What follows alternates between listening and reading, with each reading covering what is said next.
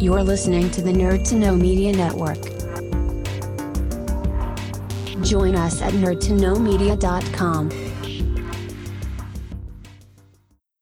Ladies and gentlemen, boys and girls, children of all ages, it's now time for our main event.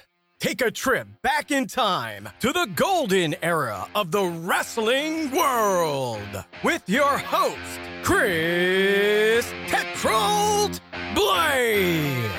Welcome to Once Upon a Turnbuckle.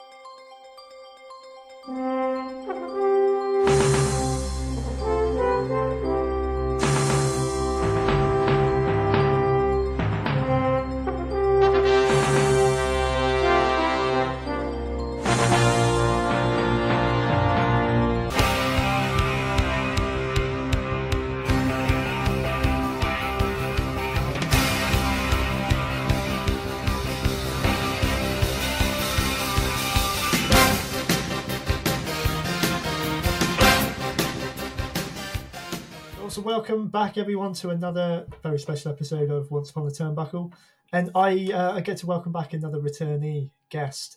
Um, listeners to my show to the audio part before I hit the video side um, will probably remember this guy from way back in episode thirteen where we spoke um, as part of my uh, my Facebook fans. I was there when we talked about the live experiences. Um, this guy was on, and I had such a blast with him that we just had to bring him back and talk about something else. So, uh, welcome back, Andrew Lascelle. How you doing? Not too bad. Glad to be here. Thanks for having me. Good. No, no, thank you for coming back. And uh, we've um, we've got a topic. You know, anyone who's seen the video side can probably see a hint of what we are going to be discussing. But um, yeah, what's been happening with you, sort of since we last spoke, the last sort of few months? How things how things going? Yeah, things have been all right. Um, here in Canada, we are deeply engrossed in the NHL playoffs. So I've been really attentive to that. Cool. Uh, and also watching my professional wrestling as I'm apt to do. Awesome, awesome. And just to remind the guys that um, um, who may not have heard the first show, so you know, do, do you keep up with the, the current product, or are you sort of a, just a stalwart old school fan? Well, I I do keep up with it via I'm if you're on social media, it's pretty hard to avoid spoilers mm. and people discussing it. As far as watching it, I'll watch Dynamite, uh, AEW Dynamite. I'll watch their pay per views. I'll watch Ring of Honor's pay per views. Mm. And usually I'll just have either Impact or Ring of Honor TV or OVW TV on in the background while I'm working in the living room. So I'll catch it every once in a while if I turn my head.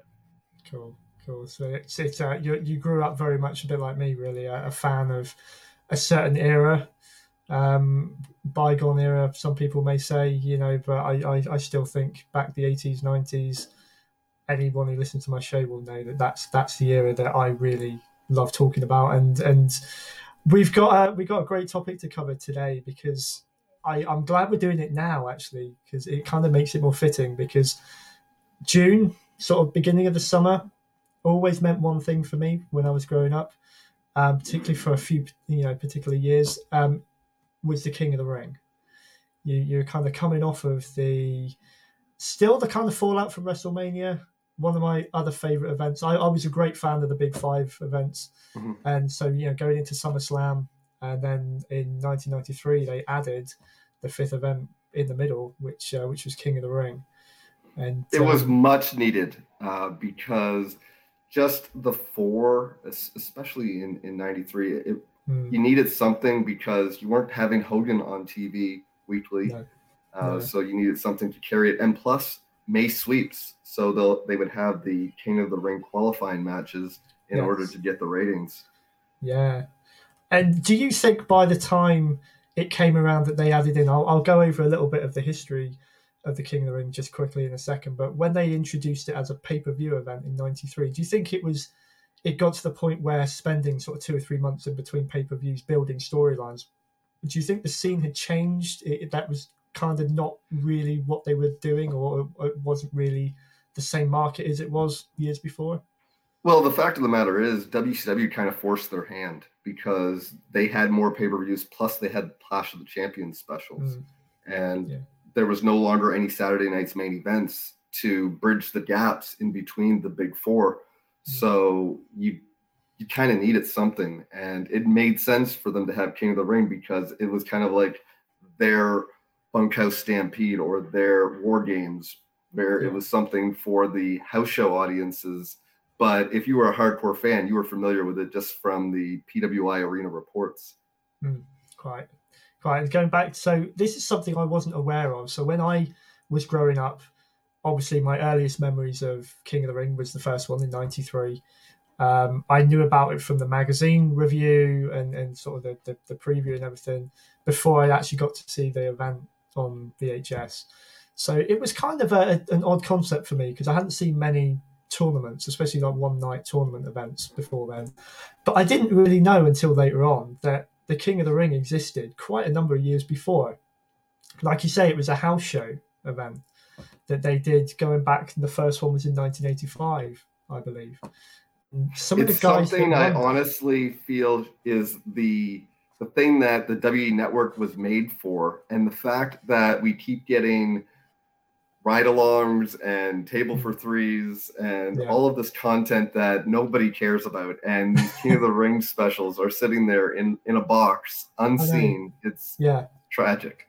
It must be because because i know it was shot for a house show there must be they must have some record some recording of of all the events they did especially these well, they showed footage of the '86 one in um, in Harley Race's uh, video after he died when they had oh, the okay. video. So there is footage out there, and especially when they had the hidden gems on the network, and every Thursday they were revealing new ones, and every Thursday mm-hmm. I'd be waiting. Is this the week that we get King of the Ring? Because there's no teaser, you didn't know what you were going no. to get. It never no. happened and I think because King of the Ring really now they've tried to revive it a couple of times. I've seen again. I I've not watched them, but I I've seen through reports that they they tried to bring it back. It became more of a footnote, a, a little bit comical because they would do it on a Monday Night Raw or something. It, it, there isn't the appreciation for the history of it like there is some of the other events. So maybe if that comes back, yeah, maybe they will delve into the the archives. But they've got a captive audience there. All the guys that watch the network and like me and you you know, just there waiting for it. So you know, it's um. Yeah, I, but I, I mean, like... even that said, I don't know if I would have the same type of rose-colored glasses for mm. the previous, well, couple of generations ago now, yeah. if it had the same presentation that modern WWE has with the mm. 73 camera cuts a minute. I, I wouldn't go back and watch King of the Ring 93 or watch King of the Ring 96 if it had that type of neck breaking type of action. Just I was gonna I was gonna ask you actually, this is gonna come up a bit later on, but we might as well sort of might as well ask it now, is if they were to bring it back, do you think it would have the same feel or, you know, would it have a draw to the current audience? Well, it's kind of like how NXT brings back In Your House, or mm. you know, they'll have some remnants of past stuff, and mm. it just winds up being so WWE-fied. Like mm. you'll have legends from the past, and they'll advertise that they'll be appearing on Raw, and it will be a backstage segment where they dance.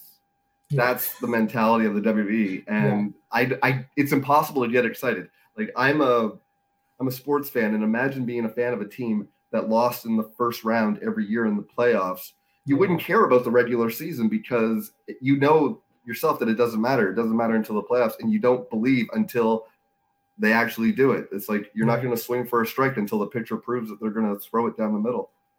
Very true. Very true. Good point. Good point. I I feel I think they tarnished the um the perception of King of the Ring by what they did in more recent years with it. Like I say, doing it as a throwaway on a Monday Night Raw when there was so much build up to it. You know, when I honestly, even if you look back to the King of the Rings, and I kind of feel like the Intercontinental Title tournament in 1990, after Ultimate Warrior vacated it, yeah. was kind of like their test run for the, yeah. the King of the Ring.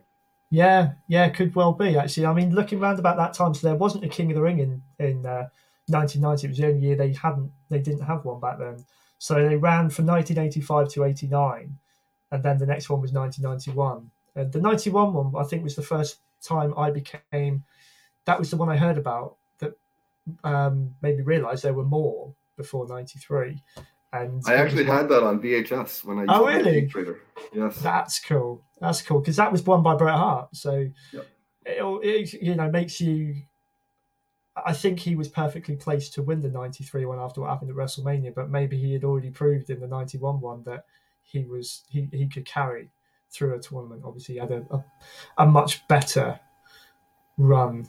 You know, you had much more credible um, opponents in 93 than the 91 one. But yeah, I'm not sure if King of the Ring 93 would be looked upon as fondly if the finals was Bret against IRS. No, not at all. But then one interesting point actually in the 91 one is I know he had to get substituted, but um, uh, Kerry Von Erich was meant to wrestle Bret Hart in the first round. Um, I can't think who the guy was. It, it, it's some sort of preliminary name, I think, that hmm. replaced him that Bret then beat in like 30 seconds in the first round. But that was meant to be the Texas Tornado. Which, Interesting. See, yeah. that's what I always liked about the idea of tournaments would be unusual matchups and mm-hmm. not to you know keep beating a dead horse about modern WWE, but that's one of the complaints that fans have is just constant rematches. It's guys yeah. being married to other guys or performers being per- married to other performers, and they never yeah. branch out and engage with anybody that they're not involved in a program with at that time. And at that, during the 91, 92, 93 era, you would occasionally get babyface versus babyface or heel versus heel, but there was a lot of matches involving people that didn't have feuds, which I, I didn't mind because it hmm. had more of a, a sports presentation. You don't always yeah. face your rivals. No, quite. And you look back on so going right back to the beginning, obviously, you know, Don Muraco was the first winner in '85. They had what was probably quite a rare sort of heel versus heel match in the final where he beat the Iron Sheik. You know, yeah, and, I would have loved of, to have seen it because yeah, I've been revisiting uh, 81 and 83 WWF, and Don Muraco is without question the MVP of that era. Yeah. Uh, he certainly falls off the cliff in 84, kind of has a the dead cat bounce in 85 before completely being an afterthought in 87 or sorry 86 yeah. 87 until his babyface turn which he was just roared it to the gills yeah see i i my only real memory until sort of recent years i suppose of don Muraco was 88 because the first time i saw him was summerslam and survivor series of that year so i knew him as this sort of jacked up um, fan favorite and I, I, I couldn't get my head around the fact that he was so hated at one point. Oh, he had the crowd in the palm of his hands, and I'm not sure if it would have had the same effect if he was in a pro- promotion that had a lot of talkers. Like if you go no. watch Mid Atlantic, they've got Blackjack Mulligan, Ric Flair, Tully Blanchard, a lot of guys who can carry segments on the mic. But the WF wasn't about that. They were more about in ring charisma as opposed yeah. to stickman. Yeah, yeah, absolutely. I think with the height of like Hulkamania that was, you know, cliche running wild at the time. Uh, yeah, you can see the direction they were going with the kind of like say in your face sort of characters in the ring. And I, he had he had a good um yeah looking back on this issue Don Muraco he had a good pairing because wasn't he with Freddie Blassie and, and Mr Fuji and uh, he was with Grand Wizard uh, initially Wizard, sorry, for, yeah. for his first run in '81 when he won the Intercontinental title for the first time, and then when he came back in uh, either late 82 or early 83 he was managed by albano mm. and i the thing about 83 to eight, early 85 i wasn't watching at the time so it's it's tough to to get a grasp on when people went with other managers because that was yeah. not unusual during that era to just see a wrestler all of a sudden have another manager without any storyline explanation they were just it just mm. was presented that way and you just accepted it yeah in the first so that so the first King of the Ring you can kind of appreciate was a one night event, you know, and, and he came out on top. You know, nothing really noteworthy came of of that one that I can tell. And then you got to eighty six, it was won by, like you mentioned earlier on, Harley Race, who was the one who turned it into a bit of a gimmick. I didn't like his King gimmick, I must admit, but at least there was somewhere it started that you could link it back to. Also, it was something that they did. Um, Hmm. The older I get, the, the more I realize with wrestling, it's all about TV time. If you're not on there, if you're not being presented, and you're just working house shows, or if you're on every few weeks, you're you're not factored in. You're you're not a main player. It's like watching a TV show and let's say Seinfeld, and this for a couple of weeks Elaine's not on there. You start to wonder what's going on. Is she pregnant? so it gave them something. To, I mean, he, he- they carried that, that whole King thing through as well because then it passed to Haku and then they he lost the crown to Jim Duggan. So it's sort of you could see that thread going through. Um, It was kind of like their version of the TV title in a way. yeah, yeah, I suppose so. I I remember watching on one of the early VHSs I had. There was, I think it possibly was the match where Jim Duggan won it from Haku, and I thought how odd for them to be fighting over this. You know, the, the crown and the The carnation crown. Yeah, it was it was, and I think Jim Duggan was just, I don't know, his run was mainly possibly forgettable as the king. It didn't seem to fit really, but it thing, the, the thing about Duggan is that he was the type of wrestler that every promoter would love to have a over baby face that isn't affected by losses. yeah, true, yeah. and he he was a good bridge between Haku and Savage. but I do Yes. find that the introduction of the million dollar belt kind of made the the crown and, and the kingship kind of feel passe at that point. Yeah, yeah, that's a good point. I never thought of that actually. Yeah, it's the, the, the million dollar title. I thought when I came into it because it was still around when I first started watching, and I thought it was an actual cha- recognized championship. I couldn't understand why people like Virgil, who won it, were never mm-hmm. credited with being a champion. You know, and yeah, it's a it's a good gimmick to have, isn't it? Really, It is because it, it but it was the type of thing where it there was no long term future for a babyface holding it unless they were married to DiBiase in, in a feud Yeah. because it, it's not a babyface title by any stretch of the imagination. So while the WWF was doing this whole King gimmick, which started really with Harley Race winning the tournament in '86, they had a couple more, or say three more tournaments in '87, '88, '89, which didn't really have any bearing on that at all. And they were won by Randy Savage, who would eventually be recognised as the King, Ted DiBiase, and Tito Santana. So, you know, again, some interesting choices. You can see again that this was really intended for a one night, just just to make this house show once a year. Something Yeah, it's special. kind of like I'm, I'm not sure if you're ever if you were ever aware of it, but they had a tag team steel cage battle royal on uh, on one show where okay. the order of elimination made the matches for the rest of the night. So if the Killer Bees were eliminated first and the Heart Foundation were eliminated second, that would be the first match. and I always thought that was an interesting one too, Yeah, just, just for something different. I never no, no, I hadn't heard about that. That's yeah. I mean, all the you, you think about the amount of gimmick matches that have been around that they've tried their hand at in the last. yeah, and they had a gauntlet too. I don't, I'm not sure if you're aware of that one. It was No, I knew of the, I knew of the gauntlet match sort of again later on towards the end of the nineties when they started doing it, but I didn't didn't realize. That Yeah, it was like a, a long set of guys. There were like 20 guys in it. Like oh wow! Pedro Morales had like a three run stretch where he he won three matches and then he gets beat by Big John Studd who has like a, a few matches where he wins and then Yeah, it, it was a really neat concept. But King of the Ring was certainly amongst those as far as house show angle shows. Yeah. and it made sense for that to be the first pay per view outside of the Big Four.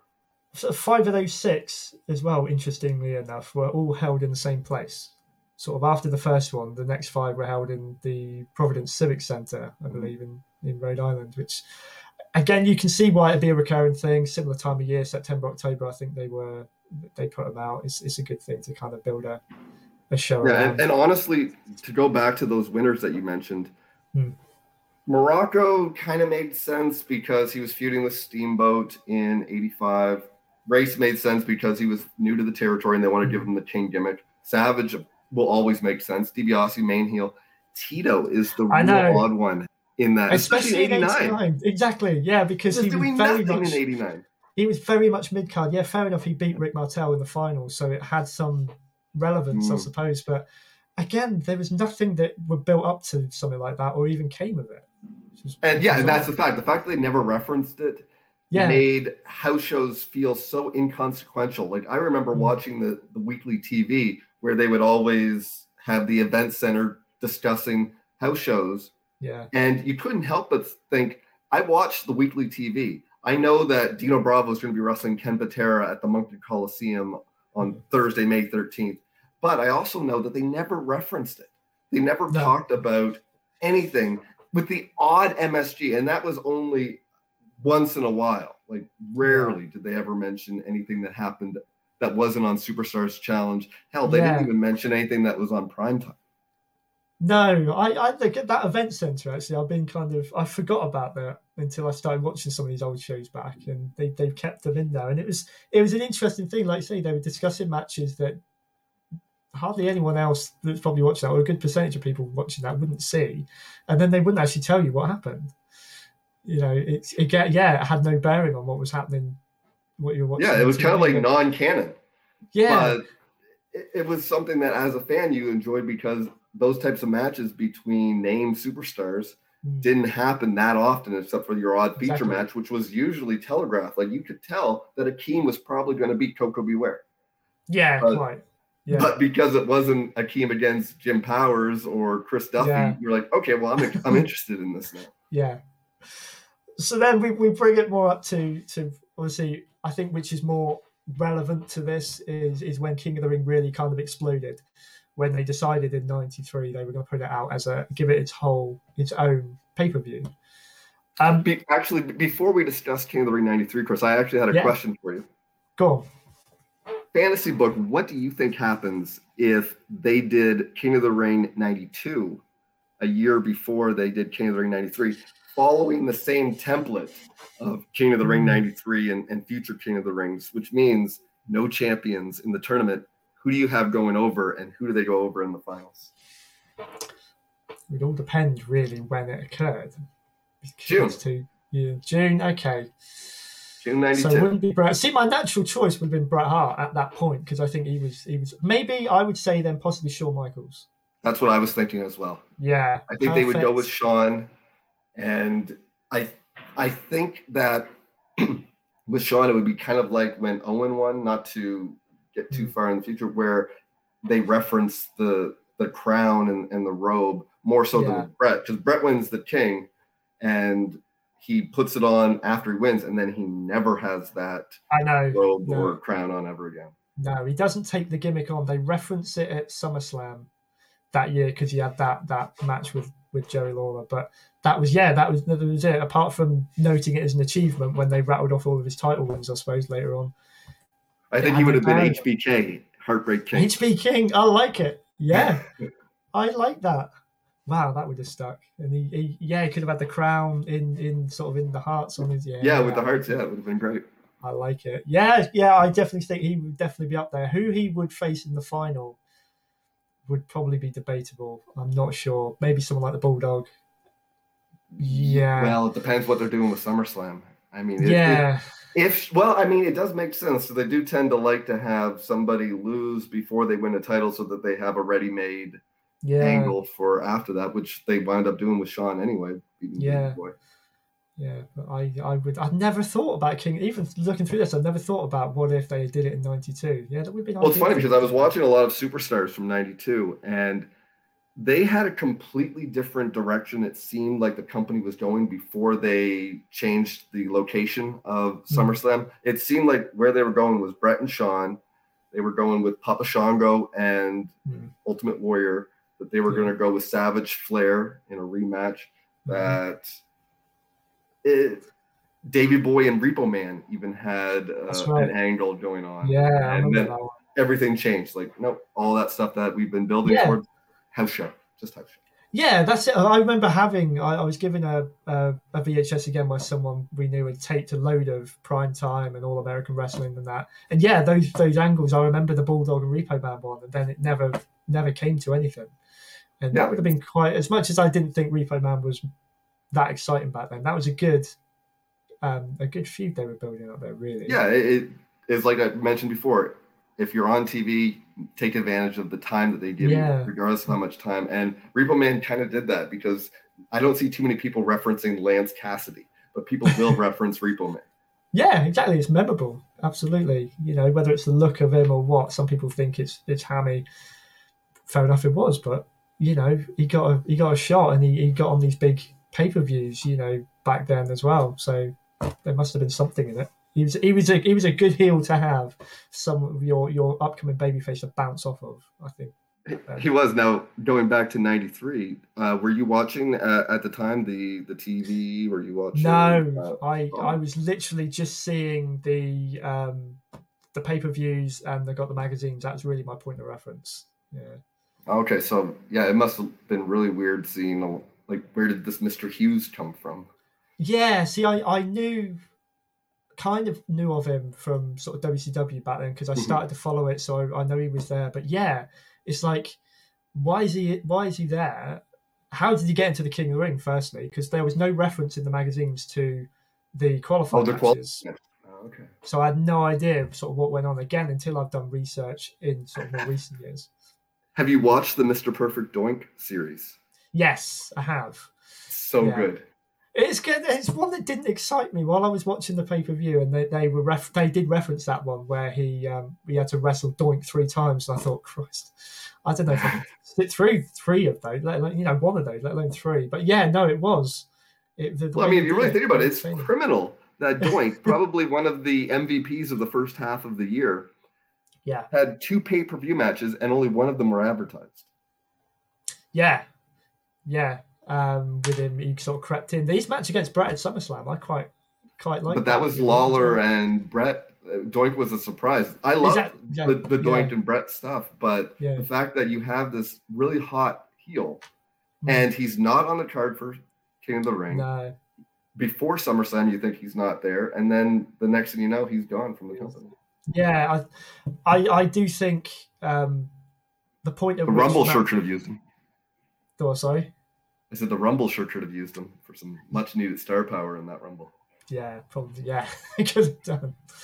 Um, I think when Matt Bourne stopped being Doink and Doink, that's when he really became just a real sort of wrestle crap kind of. Um, I, I think you know it was it was good as a heel in some respect, but I I do much prefer Matt Bourne that sort of sadistic. Oh, as opposed to the Ray Apollo, or I, I don't know. Yeah, Ray- yeah, is, Ray Babyface Doink is is awful. It's absolutely the worst thing.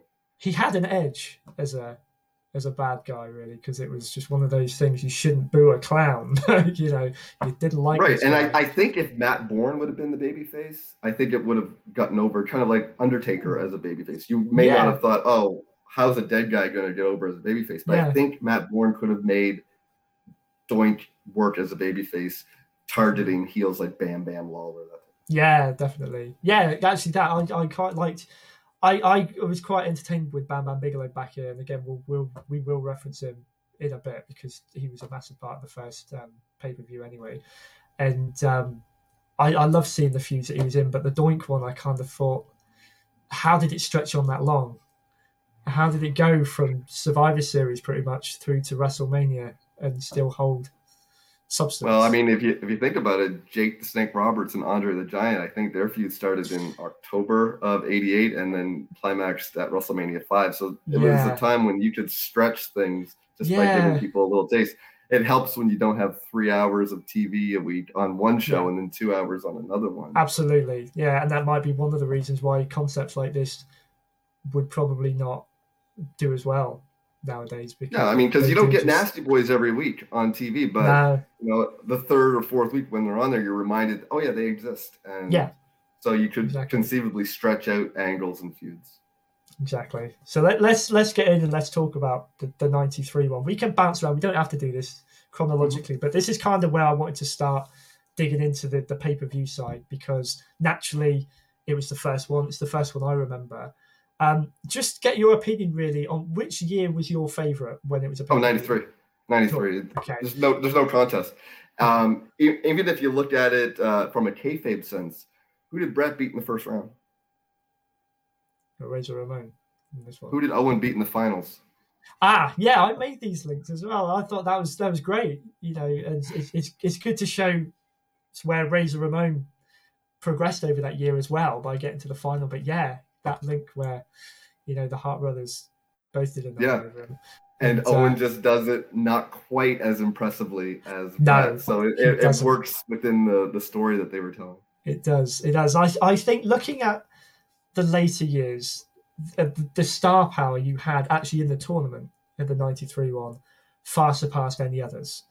Um, '94. There was good. multiple winners that you could envision. It's kind of like Exactly. any given year with a rumble. There, there's 30 men entered, but usually there's at maximum six guys that you could envision main eventing the mania. As soon as they made that the stipulation, it Mm. really took away some of the intrigue. You weren't going to have another Big John Studd victory.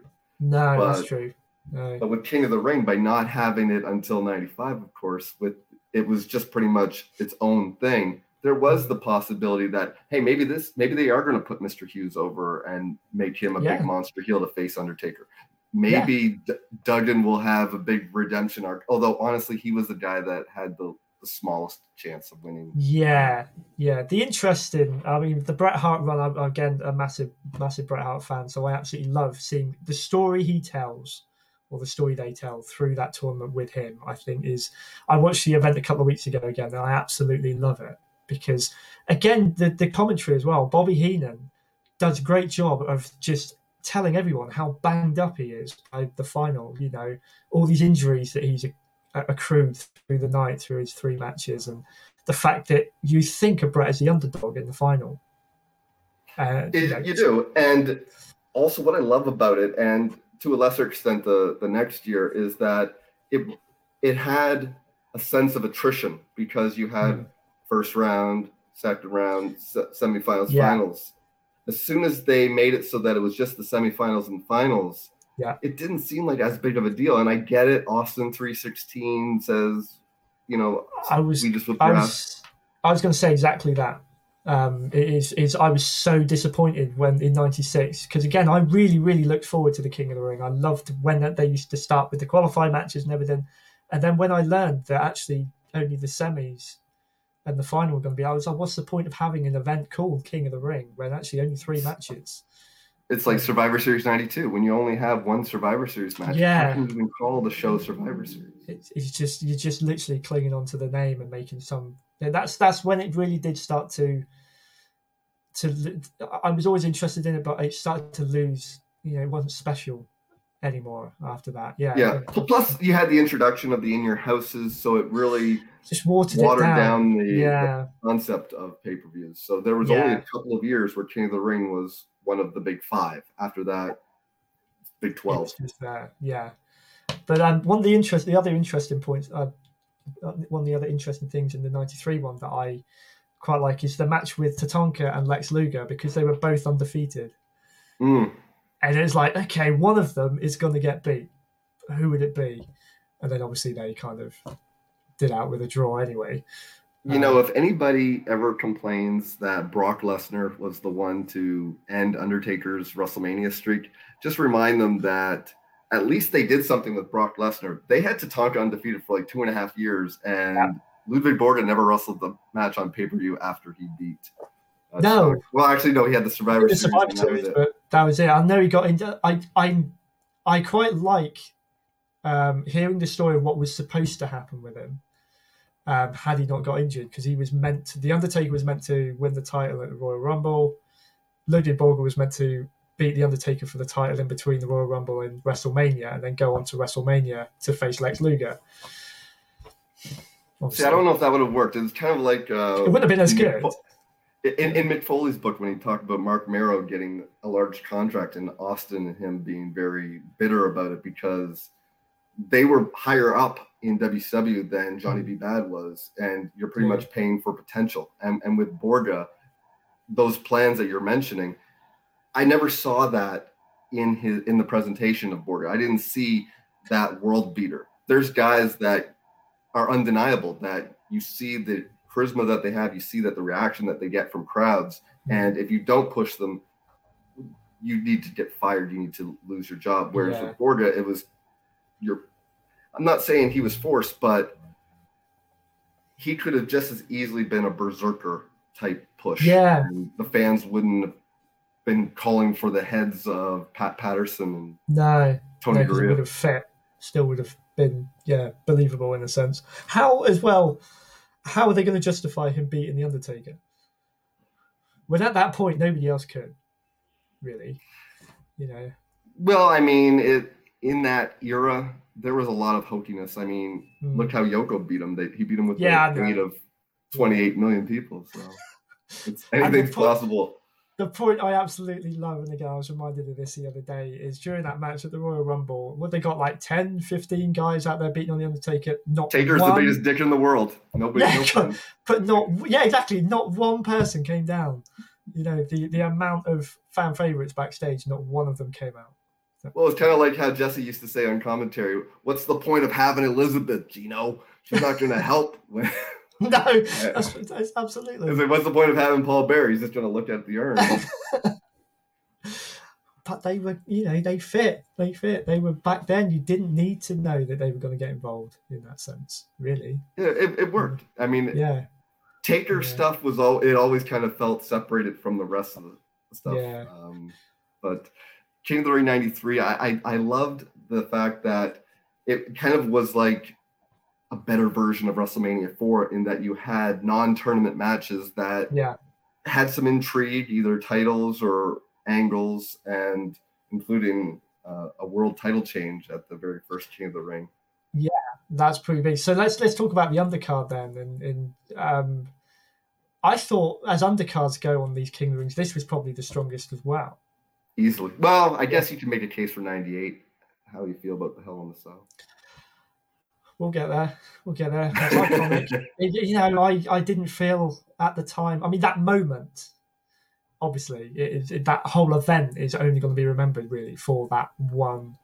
Or, yeah, that one match, but that moment that uh, time just stopped. I think for everyone, and like something real has just gone down there. But they're carrying on with it. You know, what else is going to happen? Um, I don't know. I I'm not as massively taken by it as a lot of people are, and Same. I, I'm not into the stunt shows. I want to watch professional. No. that's it. And I think as as the event goes, as King of the Ring goes, it, it really did. The tournament wasn't really that strong anyway, but it just it Nobody even detracted.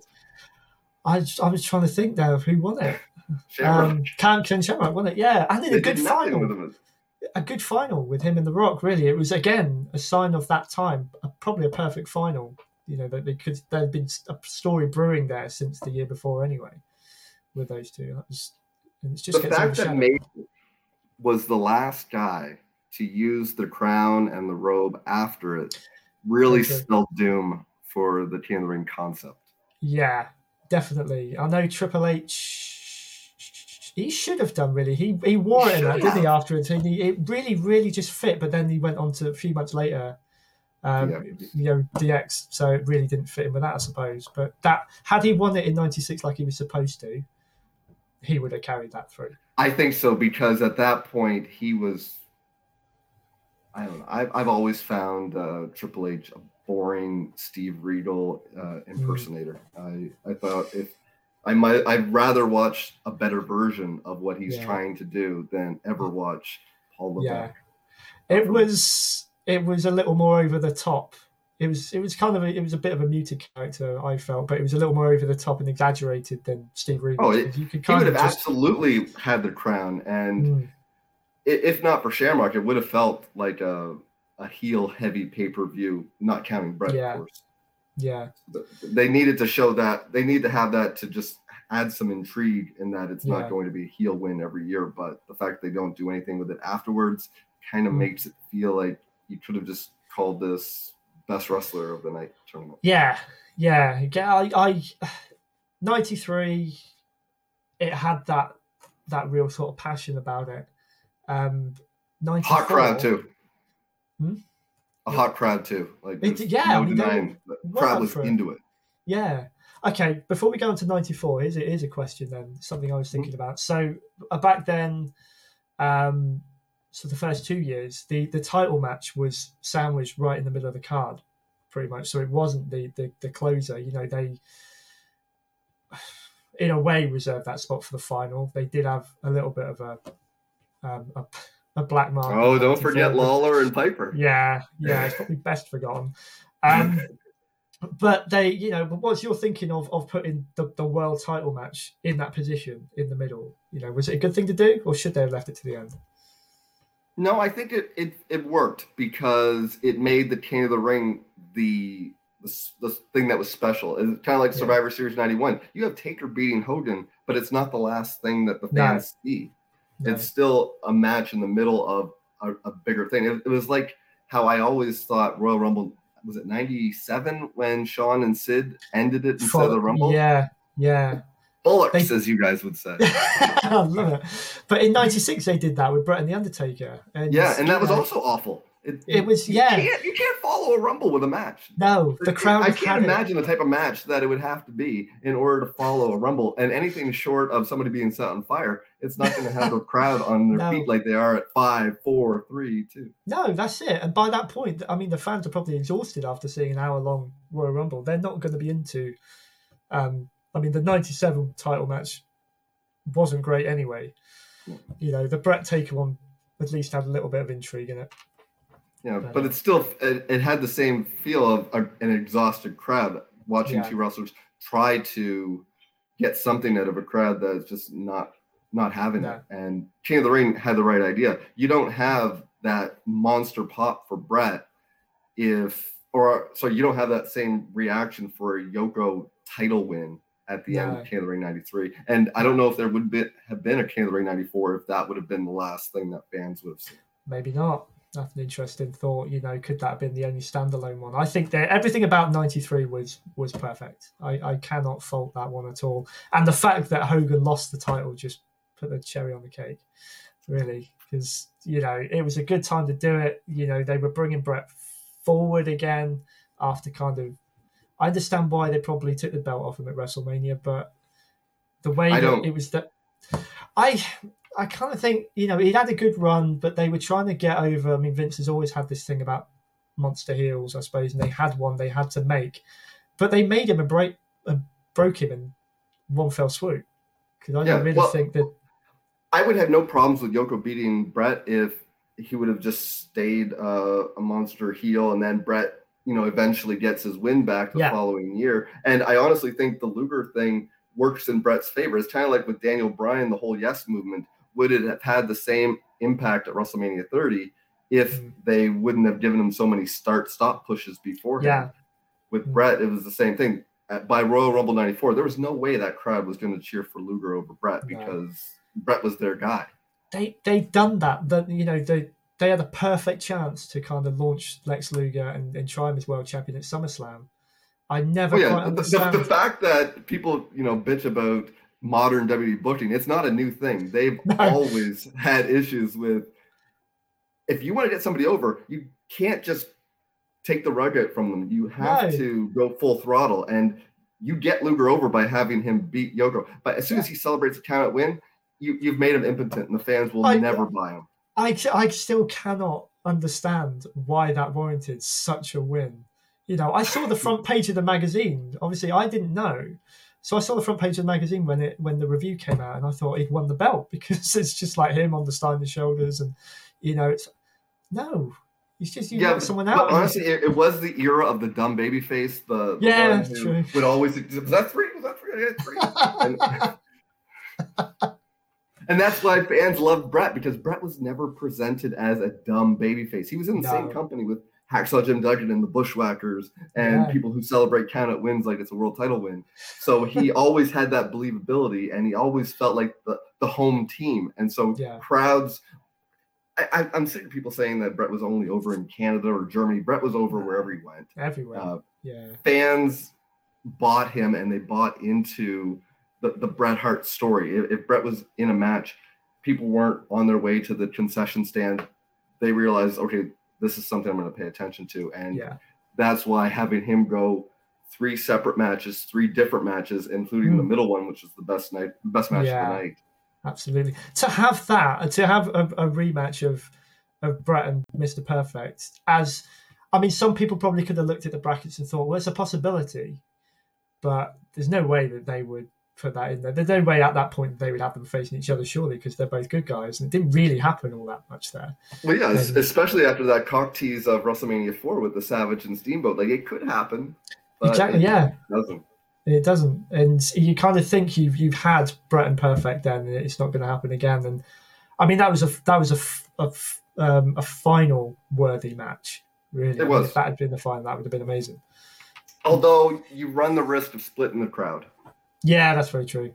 Yeah, and I've I don't think I was as invested in a King of the Ring final as much as I was with Bret and Bam Bam because it was typically you want Bret to win, at least I did.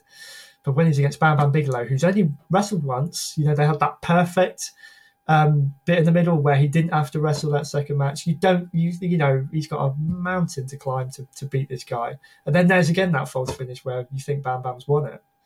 And yeah, heels get buys. Baby faces do not get buys. No. And in any tournament where you have a baby face getting a buy, then the booker doesn't know what they're doing. You might as well have the baby faces win the coin toss on award games. like they do. Like they do. um, so then we let's move on to 94 then because um, I, I, feel these first two are really the ones that, that should have set the pace for the king of the ring being more massive than it was I mean, when you watch these first two shows two letdowns for 94 for me well how much did king of the ring 94 weigh do you know i don't know what do you mean well, if you remember, uh, the commentator Art Donovan was very curious about the weight. oh yes, I remember. See, that was going to be that's one of my letdowns. Is firstly Lawler and Piper. I, I don't even know if we'll waste any time on this show discussing that one too much because it was awful. The finish was awful. They had a good story. Everything about it was bad. Yeah, they neither one I think should been anywhere close of finishing match on that. Yeah, that would have been like King of '93. The last match have been either Crush and Shawn or the yeah. eight man tag match. It didn't make yeah. any sense because it, yeah. it, it wasn't a hot enough angle to warrant being the final match. Like if you're gonna do that, do Bret and Diesel. But I get you can't do that considering what happens. exactly. Yeah, you had to. Yeah, exactly. Yeah, they they they made they apart from that last match again they had pretty much a perfect card in my opinion. But Art Donovan it's the one thing that ruins that entire show. I mean, it's funny. It's funny, but why? You got to ask why? You know, why? My um, my, my better half is the type of person who really likes watching bad movies, whereas I'm not. I I feel if I'm going to sit in front of a screen for mm-hmm. any amount of time, it has to be worth it. I, I, I don't feel that life is long enough to watch bad things. So I, I'm not one of these, oh, it's so bad, it's good. It's so bad, it's bad. Art Donovan's commentary brings that whole show down. I just, what, who, I mean, obviously, yes, Vince obviously had something to do with it, but why bring a guy in who clearly has no idea about what he's got to talk about? You know, you know why? Just, I, I honestly believe. Go on. You're not getting 100% of Vince's brain and capacity because he kind of was preoccupied with um, with something else. True. Yeah, yeah, and there was something going on at that point, I suppose. But so I, I honestly think that there was a lot of misses during that era just because yeah. you're you're not getting his full concentration. Now, as an excuse for the year after, I don't know if you have one. 95, just start to finish. I did a whole show on 95 at the beginning of this podcast when I started it because it is it's but there's so much to cover that was wrong. And it's the worst show I've ever seen. Yeah, it is. It is. So you compare that. I mean, you compared '94 to '93. The tournament itself, it was strong. You still had guys like Razor and Bam Bam Bigelow. It's just unfortunate that Bam Bam just got taken out so early. Also, the match of the night was in the second round which would be Owen and One Two Three Kid. That was yeah. the best sub five minute match in the history. I was going to say, don't say Razor and IRS because no, no. no. they thought yeah. it was opener. But yeah, no, it was good. Um, and the way again they were building up the One Two Three Kid as you know, would he even come out because he, he got an injury from the first one, and then he comes out, he's like a hero. So again, you wonder whether he could do the upset again, which would set up a final with Razor Ramon which would have been quite good. Would been It was a very well booked show in that Yeah. you could, con- there were several conceivable ways that they could go in the finals. Hmm, yeah. And the, I mean, the way they did it and the, putting Owen over was perfect for that timeline. Again, I did a show about 94, and the one thing that is my favourite throughout that whole year is the Bret and Owen because it just carries through. There is a thread that goes through the entire middle of that year, and it's them. Carried the whole promotion. Definitely. Like other than the ladder match at Mania, which was really just a one off, because Yeah. after that it transitions to Diesel. Diesel, yeah. Yeah. So yeah, uh, that is- ninety four is the Bret Owen show. it was, was Backlund, I guess, in the latter half of the year. Yeah, that was a. I don't understand. I still don't understand how he got into that position. Really, Well, have you seen the Superstars match?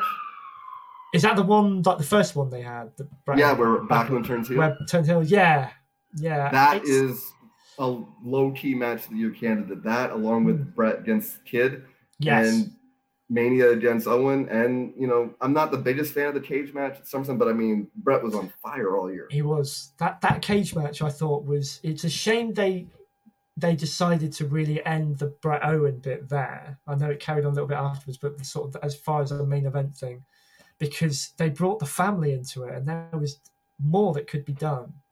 I mean, if he wasn't defending the title at Survivor Series, they could have had a really cool Survivor Series match. I think the only way it would have worked is if you reverse Neidhart and Davy Boy, because uh, Davy Boy would have more cachet for the crowds as far as Yeah, being a big bad, whereas Neidhart uh, had a lot of history with Bret, but nobody was going to buy the Anvil beating Bret. But no, people could have bought Bulldog, especially considering what happened two years before. Absolutely. Yeah, and they kind of teased that. Well, in, in a way, I know Jerry Lawler, when he interviewed the Bulldog in the crowd that night, he referenced that straight away. So you kind of think, oh, you know, yeah, maybe, maybe.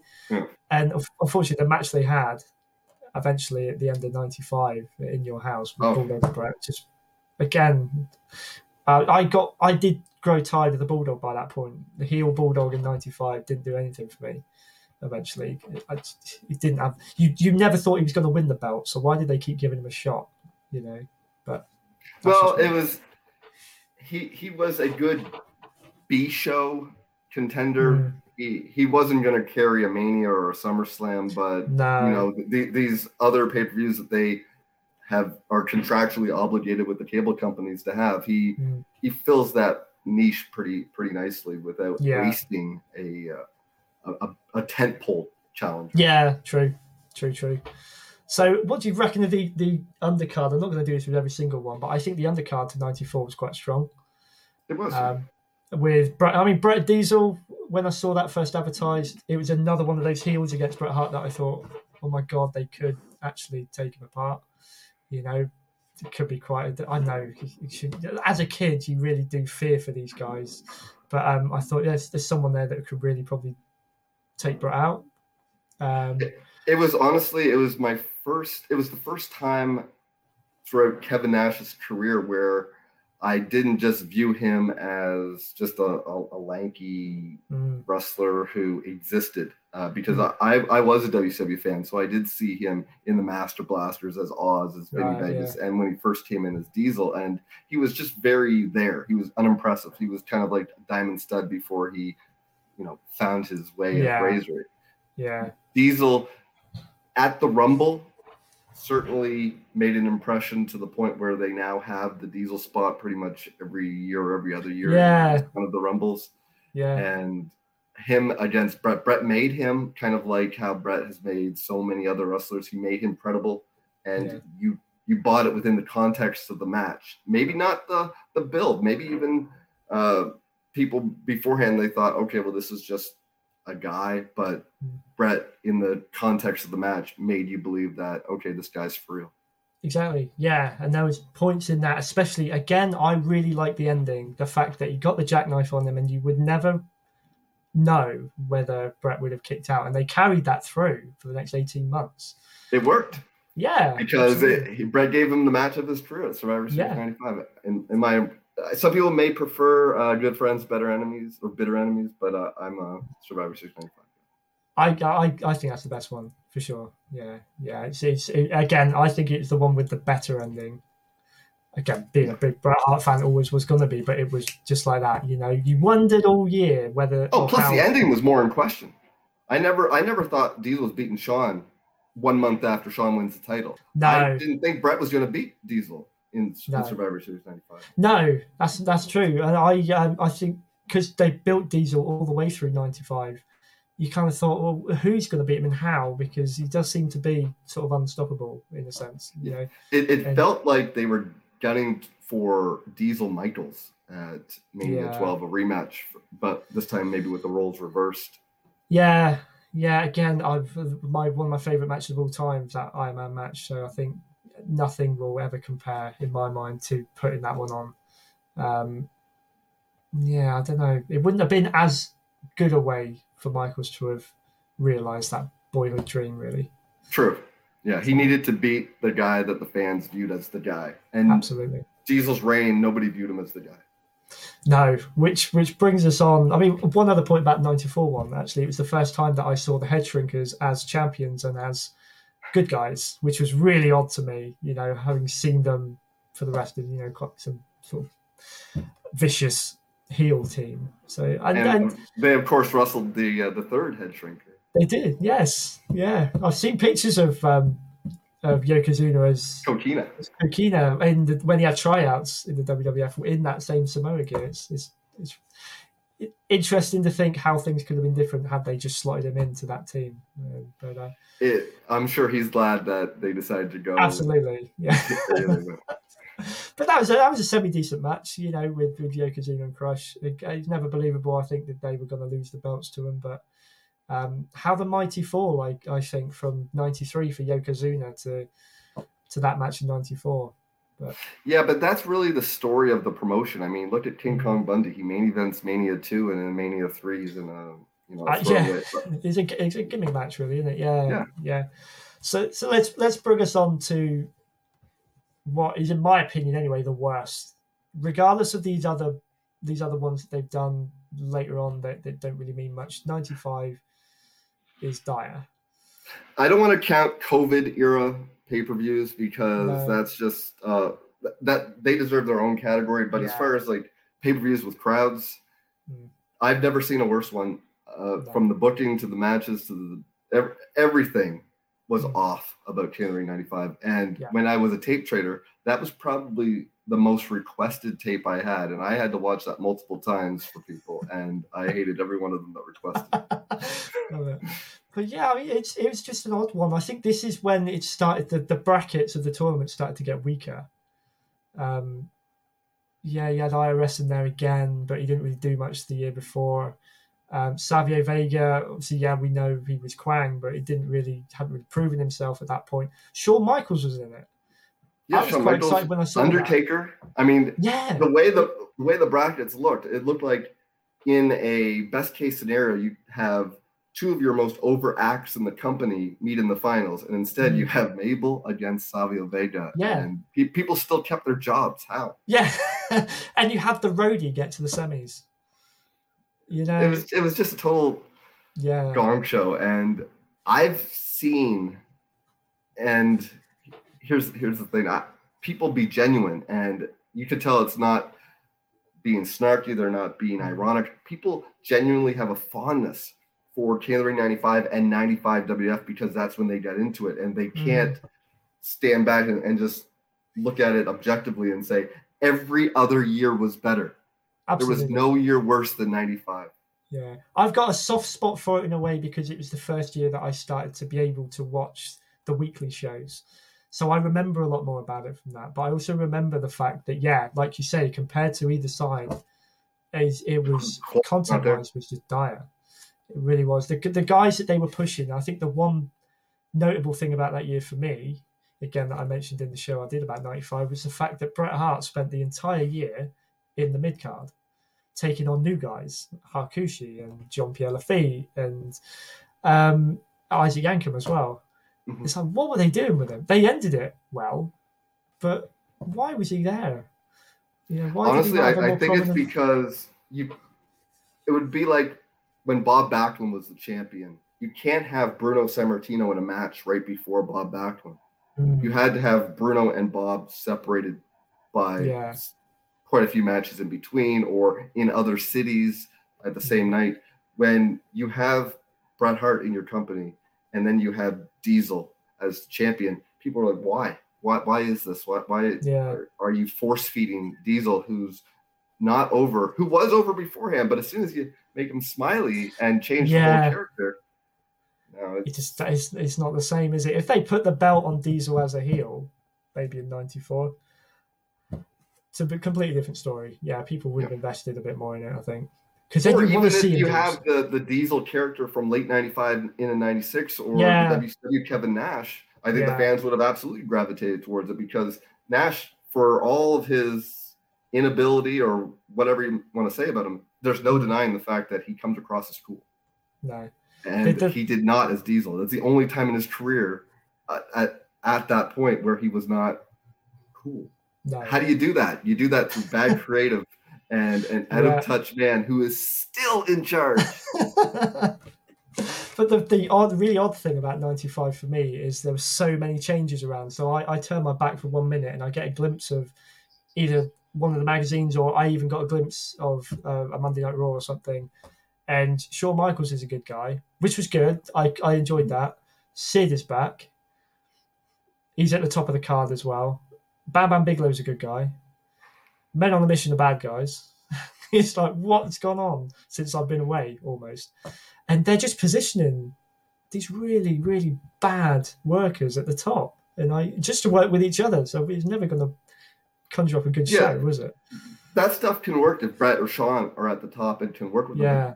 Nash isn't carrying anybody. And the fact that you have him against Mabel, you have him against Sid, Mm. I mean, that title reign was just a recipe for disaster because it it may have started off all right with the Bret match, but I mean, Mm. think about it, and, and Shawn at Mania, and then to go from Bret and Shawn to Sid and Mabel and to Tonka and uh, Davey Boy, who was always a passenger in good matches, never the Yeah. the ring general. It's No. just It, you're not building him up to be this really impressive champion when you put him against mid card guys or at best.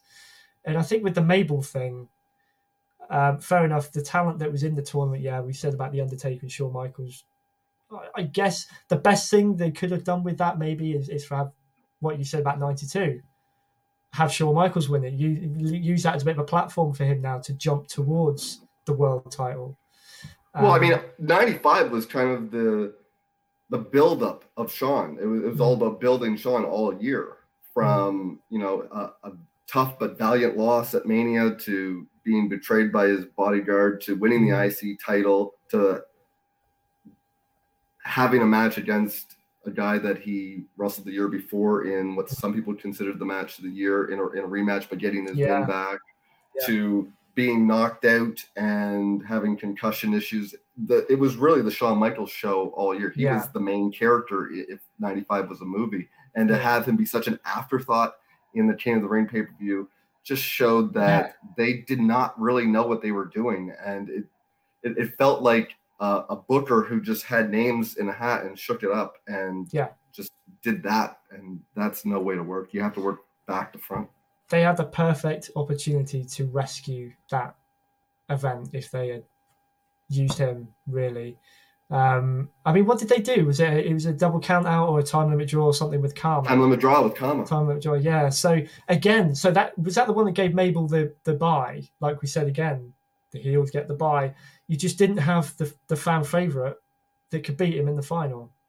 Really, No, I- and I think if you would have had uh, a Razor or a Taker Mm-hmm. or someone of that caliber, then maybe Mabel's victory would have seemed like a bigger deal. But him beating Yeah. Savio Vega, a guy who, you know, all the talent in the world, and but he never connected with the WWF's No. audiences the way that that type of push would would warrant.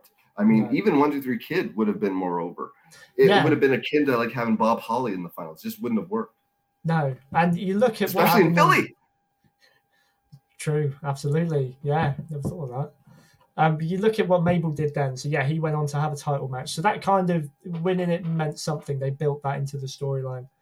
Um, Savio Vega wasn't even on SummerSlam. I think he wrestled Owen Hart. Oh no, wait, that was next That was year. the next year, yeah. So he he was on In Your House too, where him and Razor went up against Men on a Mission. So they continued that, I suppose. But then by SummerSlam, he ain't got a place. So it's like, why have him in that that final match, really, when you're gonna do absolutely nothing with him immediately after? But um, Yeah, it just goes to show you that there was no cohesive long-term plan. Now it's Nah. possible that there may have been all sorts of other things that we as the fans aren't aware of, like mm, the idea of trusting Razor in a spot like that, knowing his demons, and Yeah, so true. maybe Savio felt like a, a safer alternative. But mm,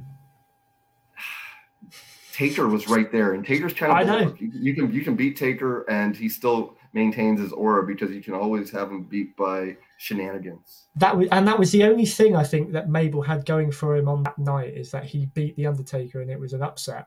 Fair enough, Karma was involved as well, but maybe they hoped that that would give Mabel the credibility to win it. It kind of, I think it backfired. I just don't think he should have been there. But If um, it happens in Des Moines, Iowa, maybe it's different. But the fact that it happens in Philly, it just shows you how tone deaf and how persistent that the WF can be. That we're doing it our way, and that was one of the main reasons why the whole COVID uh, Thunderdome era is so rough to watch because you don't have the fans no. poo-pooing on their bad ideas, so they just run with what they want to do. So you Mm. see what would happen if the fans aren't there to to change things to yeah. Get them out of their own heads. But um, so we move on to, to a, a nicer time the following year. They did kind of redeem it a little bit, um, but it was this was the first year. Did we mention that it was they didn't have the first round? Yeah, and it really watered it down and it made it seem less prestigious. Yeah, And I get it that in hindsight, everyone talks about the the promo, but he wasn't even That- on SummerSlam. So well, was pre-show. Exactly. He was on the pre-show in what a one-minute match against Yokozuna, who broke the ring again, and it was just you know it's not something that's going to catapult him right up. Where Yeah, it was Bret. If, if, Yeah. if not for Bret, 96 Austin um, was just kind of floundering. He was. Hmm. just a guy on the card, and he had that promo, and there were some signs, and there there may have been some some traction in some of the more smarkier towns, but it wasn't until the Bret feud that he really took off. No, he was kind of he was chiseling out the the character, wasn't he? Really, and maybe the fact that there was so little that they did with him after that shows that they weren't expecting to put him there because the, the plan was for Triple H to win it until the Yes. uh, um, Plus, the Austin at that time was not the conventional guy that you could picture being Mm. pushed heavily in the, in the WWF. He, he didn't have that larger than life persona. And I don't No. even care that he wasn't uh, built like Sid. This is a company that pushed Savage because Savage Mm. was undeniable. Austin's talent was eventually undeniable. And I'm not just saying this to be a hipster fan, but I remember in 1994, Steve Austin was my favorite wrestler in the world because he Right. just had a way of just bumping so violently that you would just have your eyes on the screen. And I was just yeah, fixated on mid card WCW titles and champions. That that was they meant something back then because of guys like him. exactly. really. But um, yeah, I, I didn't. I I wasn't. A, I wasn't a big fan of Steve Austin in '96. I think when they brought him in as the ringmaster, it was like, okay, we'll see where this goes because he's got the million dollar belt, and it was kind of interesting. But then I don't know. I, he was boring. I'm going to say that He- there was nothing visually about him that was exciting. He didn't really do a lot in the ring that that um, got me interested. So Yeah, well, me- the thing is, he was in a company with people that could do what he was doing, Mm. only that they were over. So, what was the point Yeah. of, of having him? And I get you're building newer talent, but the way that they were presenting wrestling in '96, there's no wonder Mm. NWO and WCW took off because it was such a, a tired presentation. It just looked bland. Yeah, yeah. It's, it's when you get to the King of the Ring, and, and Austin wins it. It didn't didn't excite me at all. I was like, okay, Well, he beat uh, uh, Jake way Roberts. over the hill Jake Roberts, and exactly. I get it. If not for Jake, there's no Austin 316. No, But man, it would have been so much better if it was even like four years before. yeah, exactly. And I think it's one of those where in '93 it could have gone either way with Bret and Bam Bam. Really, same with '94, but '96 when you saw he was up against Jake, it's like they were building it as more th- this kind of resurgence. Um, Like imagine Austin and Vader in the finals, which could have happened.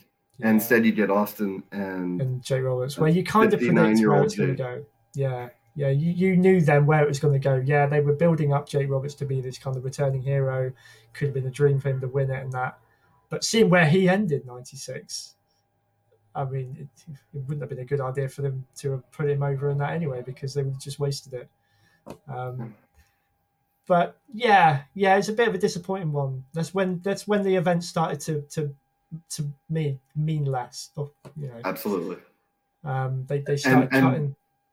After that, it never really felt like at any point in the history of King of the Ring was it the best event in the year. In '93, No, no question in my mind, it was their best show that they put in the year. '94, uh, I think Mania 10 was was better than '95. No chance. Um, no, And after that, like any given year, I can't Yeah. envision saying King of the Ring was the best show that year. no. It says it all with '96, with the '96 one. That I think one of my favourite bits about it at the time was when Ahmed Johnson won the Intercontinental title. Looking back on it now, it's laughable, but you know that was it was again it was a big thing. I I quite liked I quite liked him back then. You know, he was this kind of Well, he wasn't yet injured weekly. No, exactly. You know, he was impressive going into it, and again, you wanted him to win. Um, the the the Shawn Michaels Bulldog one was again they they done it the second pay per view in a row. It's it wasn't Nobody exciting. cared. No, again, I didn't and it was. believe Oh, he, sorry. I, I didn't believe Bulldog was going to win it, and that's the thing. You kind of like Well, look at like this. gonna In June of '95, when King of the Ring '95 was happening, yeah, w, WCW had Great American Bash '95 that nobody really cares Mm. or remembers.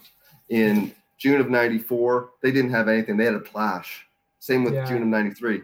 In June of '96, while WF was putting on King of the Ring, they were like the seeds were there for the biggest thing yeah at that time since Hulkamania yeah with the NWO. And that's what everyone was talking about. If you were a professional wrestling fan, you weren't discussing King of the Ring 96 with your buddies. You weren't talking about, oh, are you going to be watching Raw? Are you excited for the Savio Vega Goldust match? Are you excited for Bob Holly and TL Hopper? Nobody Yeah. cared. no. It's almost like they weren't even competing. Yeah, I, I guess the WWF was just not prepared for what was going to happen over the other side. I'm, It took a I'm, re- I'm reading the uh, the book uh, Nitro at the moment, which is is all about sort of the fall, the rise and fall of WCW from like a business perspective, and I mean it's put a whole new spin on it for me, really, as to sort of what was going on. And, yeah, I, I, I think I um ninety six. It was also, for, for me personally, it was the first full year I was online.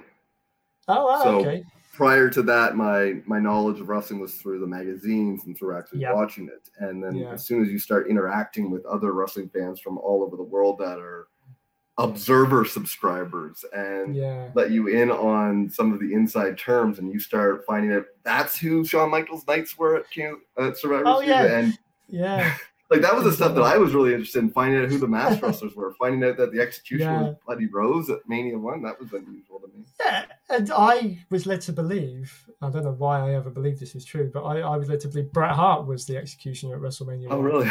I did Yeah. see it. You know, he had like But, that type of gear during that yeah, time. and I was like, wow, he was there at the beginning, and nobody knew it. And no, he wasn't. No, I just thought he was just like, like a job guy. And yeah, when I first got online, that was what I was looking at. And I remember when of Ring 96 was happening, there was no buzz about anything the WF was doing. Like you had your hardcore WF fans and, and Vince fans who would, of course, always discuss it. But as far as what the masses were talking about, they were always discussing WCW. It always seemed like it was far more interesting that anything could happen. I know WF would always talk about anything could happen, but nobody bought that. It no, was you know, it always seemed very rehearsed and yeah, everything just felt nothing felt spontaneous. It just everything No. felt pre-planned.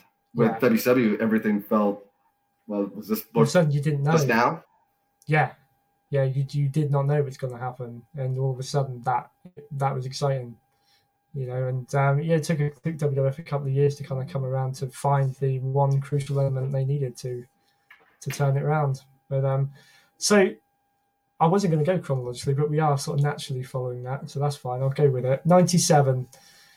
I I'd be Very hard to remember. Yeah, except for Triple H winning it, which obviously he again should have done. So it's almost like he just kind of he, he paid his dues for a year and then he got his prize. Um, it was it was a good final. It started getting a little more kind of hardcore than the years before, really, with his match with Mankind. And if But- you remember, Triple H was beat in a qualifying match, and he was a replacement for someone. I, I can't remember who. That's right. Yeah. Um, So he was the guy that I thought had the the least amount of chance of winning. Yeah, um, but when- didn't he lose to like? I can't think who he lost to there. Yeah, you're right. You just reminded me of that. Yeah. Yeah, so uh, that was really out of left field for me. So I wasn't Yeah. expecting Triple H to win, and because I was never high on him dating back to his Terra Ryzing days, he was just a, a guy on the card, and Yeah. it also began um, a long tradition of King of the Ring within the King of the Ring being inconsequential and something else within the card being the thing, the main takeaway. Yeah. It, Yeah. it was the Austin Michaels against Bulldog and Owen match at King of the Ring '97. Is, for, me, that was the thing that really stood out. Yeah. And then See, they, yeah, that's it was meant to be, wasn't it? But then they changed it to Austin against Michaels, which, as the tag champs at the time, it's like, okay, interesting, but it's got no substance to it. Why are you doing it? You know. But Oh, also, that was a cursed card too, because if you remember, there was a lot of matches that were announced before, and I think Austin was supposed to face Pillman, and Bret was supposed to face Michaels, and then all of a Yes, sudden, that- that's right. That's right. Yeah, yeah, yeah. They were they were bigging that up. I don't know how Bret and Michaels would have really um, fared on the King of the Ring card, to be honest with you. would have. I'm sure it would have been a the you know trademark Bret Hart a schmoz at, at the end, but it would have been hell of a match because those guys were. It's impossible for them not to have a good match. Yeah, true. Except if you count Montreal, but that's that's a that's another show. Yeah, that's another show. but yeah, sort of thing. I'm trying to think of what else happened on that that show. To be honest with you, uh, It's very forgettable, which is odd because is. '97 is my favorite year in Is the history of the company, Interesting. and Interesting. the King of the Ring was just like it. yeah. Look what it's look what came after it. The best pay per view in the history of the company, in, in my opinion, Yes. Canadian Stampede, which Definitely. people look back fondly, and I never see people discussing King of the Ring '97 unless it's one of those on this Yeah. day this happened, and people, oh yeah, I remember that now. Yeah, a bit of a footnote sort of thing. I think the only thing to take away from it was it's where Triple H started to elevate. You know, in that sense, the King of the Ring probably did mean something because it pushed him further up the uh, ladder where So then- bitter. If ever there was a reason for a show to be eliminated from consciousness, it's if it helped push Triple H. True. Do you really yeah. need that? No, I, I get it was an odd thing that they started to do. Yes, it grew into something really memorable, but when they started pairing Triple H with Shawn Michaels, not long after this, I thought I can't buy this because I didn't buy Shawn Michaels as a fully fledged heel after SummerSlam. You know, I kind of thought he got mixed up in something that it wasn't supposed to be, and it would all filter out. I didn't. It wasn't probably until Bad Well, that's probably because you're not Canadian, Chris. We, we Maybe. view Shawn as a heel pretty much from the jump. Fair enough. I forgot. I forgot. So yeah, I, I it was it was an odd part of the year. Um, I it was ju- a few months after that, that that was the event that I got to see over here in the UK, which was in September of that year. So it's kind of riding off of stuff that started from from the um, King of the Ring kind of time, I suppose. But it, it wasn't until after that that really Austin started to take off a little bit more in another direction. You know, it wasn't just with Bret Hart, he- he- you know, and yeah. Uh, oh, Goldust and Crush. There we go. That's one match that came up into my head from that show. Wow, well, Says you're better than me because I'm Says I've watched Killer '97 a few times and I don't remember anything about it Anyway, other is it- Triple H winning. Here's a good yardstick then. Anytime you got a King of the Ring with Jerry Lawler in the semi-finals, something's wrong. Yeah, It's 100 percent true yeah. because it's Um, not it's not Memphis. I mean, it, it's No. not the '80s. Like Lawler and WF was always presented as kind of a just a comedy act, wasn't comedy. Yeah. I mean, the match he had at 95 with Bret, I mean, again, dire card, but a kiss my foot match. Wasting the hitman. Again, that's the, all 95 was about was that, and that's just you know, it just so happens that that that caliber of a match was in there. You couldn't couldn't really you couldn't blame the fact that 95 was so bad when they were churning things like that out. If anything, you start to question how Bret could think he wouldn't get screwed at Survivor Series 97 Mm. Yeah. after you know, all the stuff he's been put through. Absolutely, yeah. So then we, we move on to the to the next year, which '98 again, as I said at the beginning, is probably remembered. It's not even remembered for the tournament; it's remembered for that one moment. Again, I don't remember the entire match because there's not much of a match that really goes on, but that one moment, um, Two moments. two moments. What when he goes through the ceiling?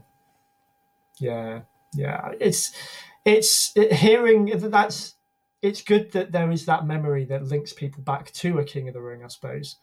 But for me, it's not for the reason it should be. You know, the King of the Ring for me should always be about the tournament.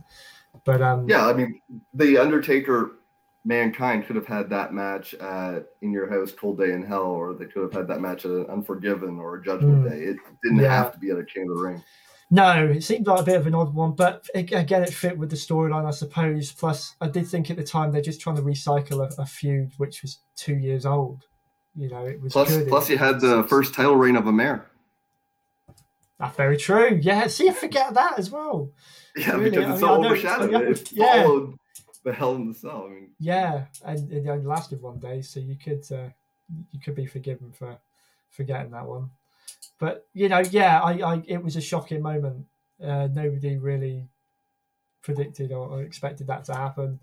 Um, footage of it still plays on today. They still talk about it. It's got Oh, it's a meme. to it.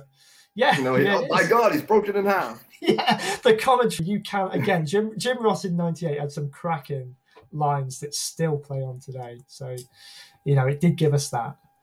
My Um, God. I'm not even going to try, but it's uh, yeah, it's, it's it's it gave us that classic moment. It didn't really give us a lot else. Um, again, yeah, you reminded me earlier. Ken Shamrock won against The Rock. It was a good match. They had Dan Severn in there though, so I think they were teasing a Shamrock Severn final, weren't they? Yeah, Um, which would have been interesting to see how they would have worked that in front of a dead crowd. That care exactly. anything Severn did. No, no, he was just so. Um, I, I didn't buy into. I did. I wasn't a UFC follower at the time either, so I didn't really. I'd seen him pop up in, in some of the uh, the wrestling magazines that I was reading. Knew who he was. But If he would have been in. WCW or ECW or Smoky Mountain or Mm. AWA or WF five years beforehand, I'm Yeah. sure he would have had. But at that time, for that audience, let, us face it, WWF audiences respond to characters. Uh. WCW crowds could be won over by work. I've seen Yeah. fans not care about wrestlers when they are when they have their introductions and are won over by spots and moves and technique within the match. I never saw that with WF crowds. They would not care about somebody and nothing they could do in the match would change that. No, no, and um, I- think Severn was too stiff for me. You know, there was nothing. I mean, yeah, that's part of his his sort of visage, I suppose. He just kind of deadpan, very focused. It just his style didn't fit. You know, where I know Ken didn't fit the time, didn't fit the promotion. No, Ken Shamrock blended really well. I think he, he did that transition really well into into wrestling. But yeah, Severn. But I heard so I saw Severn doing a, a virtual signing a couple of months ago, and he actually said he was a wrestler before he was a cage fighter. He was the NWA champion, I believe, before he actually won like the UFC. And I was like, I can imagine it in real sort of you know amateur kind of maybe the territory days, but Yeah, it would have been he would have been like a Mike Rotunda, like not even IRS, Yeah. but like a Mike Rotunda Yeah. or a Brian Adias, like a guy with trunks and boots and knee pads Yeah. and elbow pads. and And just- that's fine and well, but that's mid card. That screams mid card. That's not champion. and this is the attitude era as well in the WWF, where Steve Austin is on the top of the card in a first blood match, which again, I was kind of like, how is he ever going to beat Kane? Because Kane's whole body and his face are covered. You would never know. So we knew what was going to happen there Yeah. in a way. Um, well, we were deep into the bullshit era. yeah, absolutely. And the fact that they just turned it over again the following night, it's like, why do it? you know, at least give him a month running with it to kind of build it up for a rematch. But but we, we are kind of getting into the the realms now. Well, look, Chris, Chris, remember, Yes, they make moments. We do. We, do. we don't, obviously. But we are we are getting into the the time now where the King of the Ring really is so unrecognizable to me. Yeah, inconsequential as well. I mean, Yeah. this doesn't matter. No, you know, Ken Shamrock winning uh, the the the tournament. Yeah, a few months later he'd be the Intercontinental Champion. Brilliant. Um, it didn't really do. a lot. I mean, The Rock came out of that. I think better for losing. Really, I mean, he his rise then for the rest of the year is insurmountable. Um, Yeah, it was his SummerSlam '92. yeah. And then you get to, I can't even picture now the following years. Well, 99 actually. I, I saw this at a nightclub because it was my first year of being legal. Like I'm not sure what the legal drinking age is in the in the UK, but okay, 19 uh, in Okay. certain provinces. In the province that I lived at the time, it was 19, and it was my first year being 19. Hmm. And my birthday's in June. King of the Rings in June. I, I remember going to see this and being psyched because the last show that I went to see at, at a bar was Canadian Stampede. And I didn't go to see any in 98 because I was always nervous that I would get ID'd and it would be a waste of going there just to be turned back. So my first one that I could go see legally was King of the Ring 99. And Okay. what a non show. So just trying to rack my brains now because I've not, I, I didn't want to research the whole thing. I wanted to really go off what was in here and what was in here from the King of the Ring. Um, You get the ladder match where the briefcase gets raised uh, between oh, is that the, the ownership? It's not the ownership. It's like the running of the WWF against Steve Austin against Yes. Okay. yeah. It, it was heavily implied that it was Boss Man who who did it, but Oh yeah, I directly re- said yeah, no, I do remember that. Yeah, who won the tournament? I'm trying to think that. Is this Billy Gunn. Billy Gunn. yeah. Case in point, you know, Talk about a forgettable year. ta- ta- a, a, a tag team wrestler. He was, you know, he had so much success um, in in teams, and this was, I suppose, he's meant to be his breakout. And then, if you look at, I know there was an event in between, but look at what he did at SummerSlam. Then, Yeah, Um, nothing. Uh, no, He, he was the Rock's uh, female dog. Now, the King King of the Ring '99 just it's just dreadful, and that whole year, I, I know people look back fondly on it, but it's it's of the moment to, to go back Yeah. and, and watch it. If you have a thing for three minute matches with non finishes, then that's your that's your jam. absolutely, yeah, yeah. And then, sort of, if we go on to, so my my mind is becoming really hazy now because I stopped watching the King of the Ring 2000 was the last pay per view that I was able to watch, sort of as it happened. Because then you know we we got rid of Sky cable, uh, you know, at home. So that was the one I, I do remember. Kurt Angle winning that one. Am I thinking of the right year? Yeah, Uh, but I don't remember much about it other than that. Uh, it- Yeah. it, was during that time when everything, with Raw being the way it was and SmackDown being the way it Mhm. was, the pay per views kind of all bled together. And unless something really Yeah. monumentous happened, I mean, I can tell you the qualifying matches for King of the Ring 93. I couldn't Mhm. tell you who was in King of the Ring 2000 No. and that happened you know seven years later i i, I don't know i know angle won maybe he beat edge Angle. So in 2000, Angle beat Rikishi in the final. Says it all, oh it's really. I mean, prior to that, you uh, I think Rikishi beat Chris Benoit in one of the earlier matches. You could have had Benoit and Angle. Maybe that was too you obvious. know. Maybe Yeah. that was too obvious. I have a feeling that was the year Crash Holly actually got to the semis as well. Crash Holly, Kurt Angle put Crash Holly out in the semis. yeah I think that um, I think that's enough said on that one. Really. how did i forget that Um, obviously, obviously. um, and 2001, I watched on a VHS probably about a year later. Um, so well it was it was most known for the the shane angle that's it. Yeah. crazy match nobody Yeah. remembers edge winning the king of the ring No, which is a shame because I think that was that final four actually was told quite a story with Angle, Edge, Christian, and Rhino. I thought that was quite good because they were all together at the time as well, sort of as a band. Mhm. And then Kurt Angle came back, yeah, and, and and that was the match that everyone remembers for that again for one moment or one Yeah. missed moment. Um, And what a what a that, that was Shane McMahon's career match, and I could see a case for it even being angles. I know he's had some bangers, Yeah. but man, talk about a memorable match. Yeah. Just- And and again, you know, at what point did the King of the Ring stop being about the King of the Ring tournament? 96. Ninety six. Yeah. I honestly think it was. everything- Why- Everything why- after that, it was just it was all Survivor Series 92s. It was all Yeah. Why, why did they why why did they carry on with it? I mean, they in the last I don't know how many years they've been flip flopping pay per view names and themes and that like anyone's business. Why why did they stick with something that really the main part of it was just such an afterthought? I I think it's because you have people who like Vince was never like I'm not I'm not in his inner circle, but from what I've been able to to gauge from interviews, reading everything, uh, is that he's not the biggest fan of tournaments, and so it's kind of like how he's not the biggest tag team fan. So it's kind of an uphill battle to begin with. Yeah. So you need to have somebody who's really, you know, pushing for it in that has some modicum of power.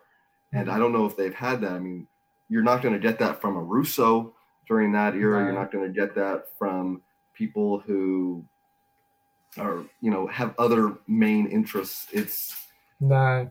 it's not a WWF concept that I could see ever gaining much traction with the people that are in charge now and No. in the foreseeable future.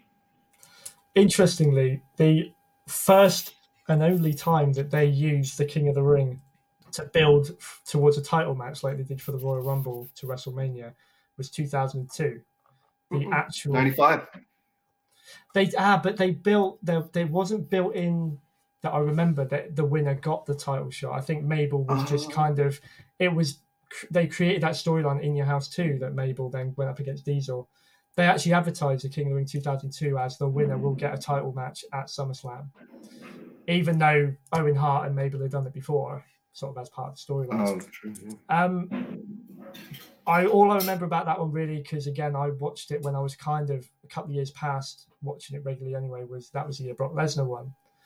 Um, Great Haas match against Test. Test career match, in my opinion. Yeah, yeah. I I forgot about this event until probably about three or four months ago when I had the chance to see it again, and I it was it was a lot better than I remembered. And the RVD match, RVD and Lesnar in the final was quite credible, really. Brock was such a breath of fresh air, especially Hmm. after they bumbled the invasion angle that was, you know, Yeah, right there on their lap, given to them. Yeah. And they decided, nah, not for us. We don't want to make all that money. and uh, Brock was the type of unavoidable talent that I was saying that Ludvig Borga wasn't.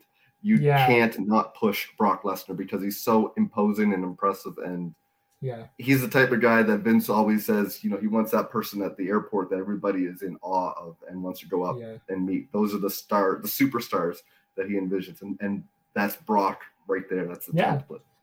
I think what they did with the King of the Ring there brought some prestige back to it. You know, it had a purpose again. I Which is ironic considering it was the last one. Exactly. I was just about to make that point. It's like, why then did they get to that point of making it mean something again and then decide not to use it? Because Yeah. this is a company. It's like what CM Punk said in his infamous pipe bomb. He's a Mm. millionaire, could be a billionaire, even though he's Yeah. a billionaire now. He could have more money, but it's It's I don't know. They're just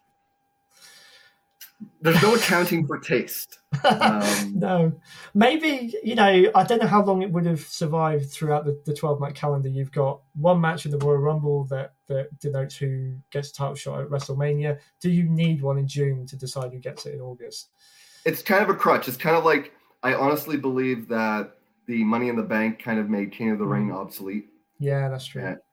Mm, yeah, and and now all attempts at bringing it back, whether it be a, a Raw or SmackDown only show or a, a network only show, it just feels completely unnecessary. And it doesn't fit with anything, you know. And I was looking back this morning at the guys that have won these sort of one night ones, and you're looking at Sheamus, and apparently they, whoever it was, I think it was Kevin Dunn, um, made that decision to put it on Sheamus to hurt Sheamus because Yeah. he had no character and he knew he couldn't do anything with it. Um, William Regal, he should have won. He probably should have been someone who won the King of the Ring years ago when it meant something because he was perfect. Oh, absolutely. if, if ever there was a wrestler meant to be Yeah, a wrestling king, it's a guy whose last name is Regal. I mean, Exactly. yeah. You know, as soon as they got him in there, and I know they missed out with him really when they brought him in in '98. They didn't bring him in in the best gimmick with this man's man thing. But once they started turning him um, into his Lord Stephen Regal character again, they had the perfect chance to use that. And you know, Yeah, and then kind of like years. the idea of putting the title on Scott Hall instead of Kevin Nash. You Hmm. can't be trusted with somebody who has those types of demons. no, There's a reason why Rob Van Dam getting the title didn't last very long. No, true. No. But, you know, who- I, I'm just trying to think who the other guys are. So Baron Corbin, I think, is the most recent Barrett. one. Wade Barrett, which again, as a Brit, yeah, Yeah. to, you know, it's, it's, I didn't really know a lot about um, him at the time, but it was quite good, I suppose, to see to see a Brit Yeah, but at that point, with a crown. Exactly. It's it's just like it's a one night achievement, and it didn't really Mhm. lead to anything else. With, Um, without the qualifying matches, without the build, it if, if the company doesn't put any weight and any care into it, how can it expect the fans to, Mm. to do so? And Exactly. And I'm, I'm not even going to, not that I'm sure any sort of big wigs at, at WWE are watching this, although they might be. I'm sure they all are. I'm not here to implore them to bring this back because I would much rather conclude this by saying, in my opinion, leave it where it was. To be fair, if you'd have left it at 96, I would still be happy. Yeah, moment in time. It was. Yeah. It, it was a. There was a time when the company cared about it, and thus the fans cared about it. As soon as Mm-hmm. Yeah. they stopped putting the time and effort into it, of course the fans are gonna. I mean, the fact that Sheamus won it, and I guarantee more people are gonna remember Owen Hart was king than Yeah. Sheamus, and Sheamus happened much more recently. Yeah, absolutely. You know, it, and it, going back to when it first started, it's an it's an eighties concept. It is an old school concept. Fair enough. It probably doesn't hold anything these days of any kind of interest. There's other Hey, so Survivor. Series and and Yeah. Rumble started in '88, so Yeah. there are things that happened that have the potential of staying if the company stays course and doesn't waver. A- As soon as they make it seem like a, a non-entity, like something that Exactly. doesn't matter, the fans are going to buy into that. Yeah, I'm surprised. like really. a jobber entrance of a pay-per-view. It's sort of like you referred a few times Survivor Series '92. I mean, I I have a soft spot for that event because it was it was again at that time that I was really getting into it. But I can't look at it as a Survivor Series. No. It doesn't fit. I'm surprised then that that's that was the only time they did it because if it was these days, they would have run with that concept and still just slapped the name on it. Um, just because it's a recognizable name, you know, it's a hook. But I'm glad they they followed through and it's still happening. Yeah. Um, You know, you had the odd ones like '98 when it was a tournament, or Oh yeah, But- yeah, I forget about that. But even so, there, there are some years where there's a link it. lot of non-survivor series matches but it But still still maintains the in there. integrity of the survivor Yeah. Series. yeah, I'd much prefer. Maybe this is another show we can do Survivor Series wise. You know, it's uh, I much prefer when it was just those Survivor Series matches. You know, um, there was nothing else. When they introduced the title match in '91, fair enough. That was the only other match they had on that card, but it just kind of did open the doors a little bit to and they bust them open the next year with the fact there was only the one exactly. survivor Series match that was a match that nobody was looking forward to and nobody cared about so No, that's how you that's how you make the fans not care about it you put out a subpar product and with subpar promotion and Yeah. you're going to get fans that treat it like an afterthought Yeah. So let's close this up. This has been brilliant. I, I've I've really enjoyed this because King of the Ring was such a uh, in those early years. This was this was the event that really did get me excited, get me looking forward to it because it was a concept. It wasn't just a list of matches. You know, there was something at stake, and it's been great to kind of you know discuss it with you and share your take on it and everything. If if I was to say in closing, if you can put down when you think of King of the Ring, one moment which is either your favorite or, or you know one that always at the when you hear King of the Ring, what moment does it take you back to? Honestly, the first one. I, I think back to when it was first announced, and Bret was given the automatic number one seed, and the in the event center, uh, Gene Okerlund was running down some of the qualifying matches next week on Superstars will feature Mr. Perfect versus Doink, and on Challenge will feature Razor Ramon versus El Matador, and that Yeah. was interesting to me as as a fan because if you're a fan of comic books, what do what do fans of comic books do? They they fantasy book who would win between the Incredible Hulk and the Flash, or who would win between Shazam and Batman.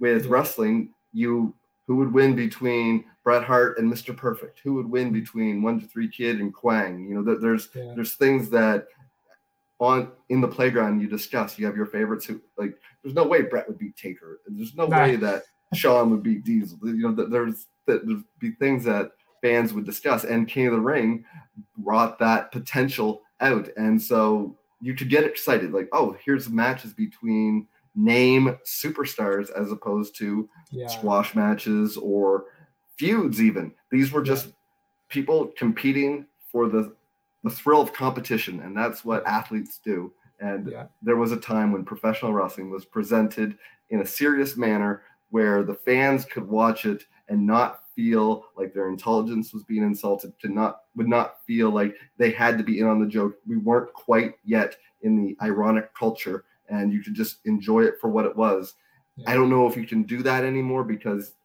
you know how can you watch something on the same network that's going to have a kayfabe breaking documentary about the, the same thing that you watched? You can't Yeah. separate the two anymore.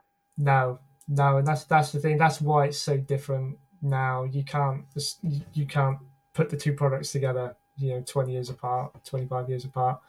Um, I'd much much rather still be back there in the mid nineties, oblivious. You know, seven eight year old oblivious to the fact that there was workings behind the scenes. I want to believe that what I'm seeing is. But honestly, Chris, it was the best time. I've introduced non fans to professional wrestling, and I've never, ever encountered somebody that says, I prefer modern wrestling to the older stuff. They No. all prefer the older stuff from the aesthetic, from the the promos, from the in-ring action. Everything was better back then. And it used to be better. And it's something about having the memory to remember when it was better to also exist at the time when it was good. Yeah. It's good to have that because thanks to the award-winning WWE network, we can always go back and watch. Absolutely. wrestling was fun. And as as much as I say against them and how it's changed and that these days, uh, having the network is just it, it's I I don't have a subscription to it, so I always look every month to see what shows they're giving away free. And it's like this month, I think it's in your house.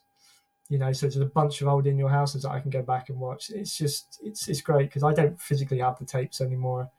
You know, um, so it's good that they we've got that option, that opportunity to go back and relive it. But, Well, uh, it was it was fun talking to you about King of the Ring. No, I- this I would is love brilliant. to chat about any wrestling oriented thing ever. hey we'll do this again i'll throw out some other other ideas and uh you know and we'll just go back down memory lane so All right. Well, that's all good. thanks very much for having me. no no Yeah. problem mate. No problem. Till next time. You know thank you everyone for for listening and and uh, and watching in. And this won't be the first or won't be the last that we uh we meet with andrew i'm sure. If um if you like this one and you've not heard andrew's first episode then go back. Um he's on episode 13 and then i released the entire interview in full i think a, a few shows later um but that that's a good one it's you know it's, it's Yeah. brilliant talking to you mate anytime we get to do this And don't forget to smash that subscribe button and hit like and tell all your friends and family. Absolutely. Thank you. But I should have done that myself, but there we go. Thank you very much. cool. I shall speak to you again, sir. You've done it. Have a good one. You too, mate.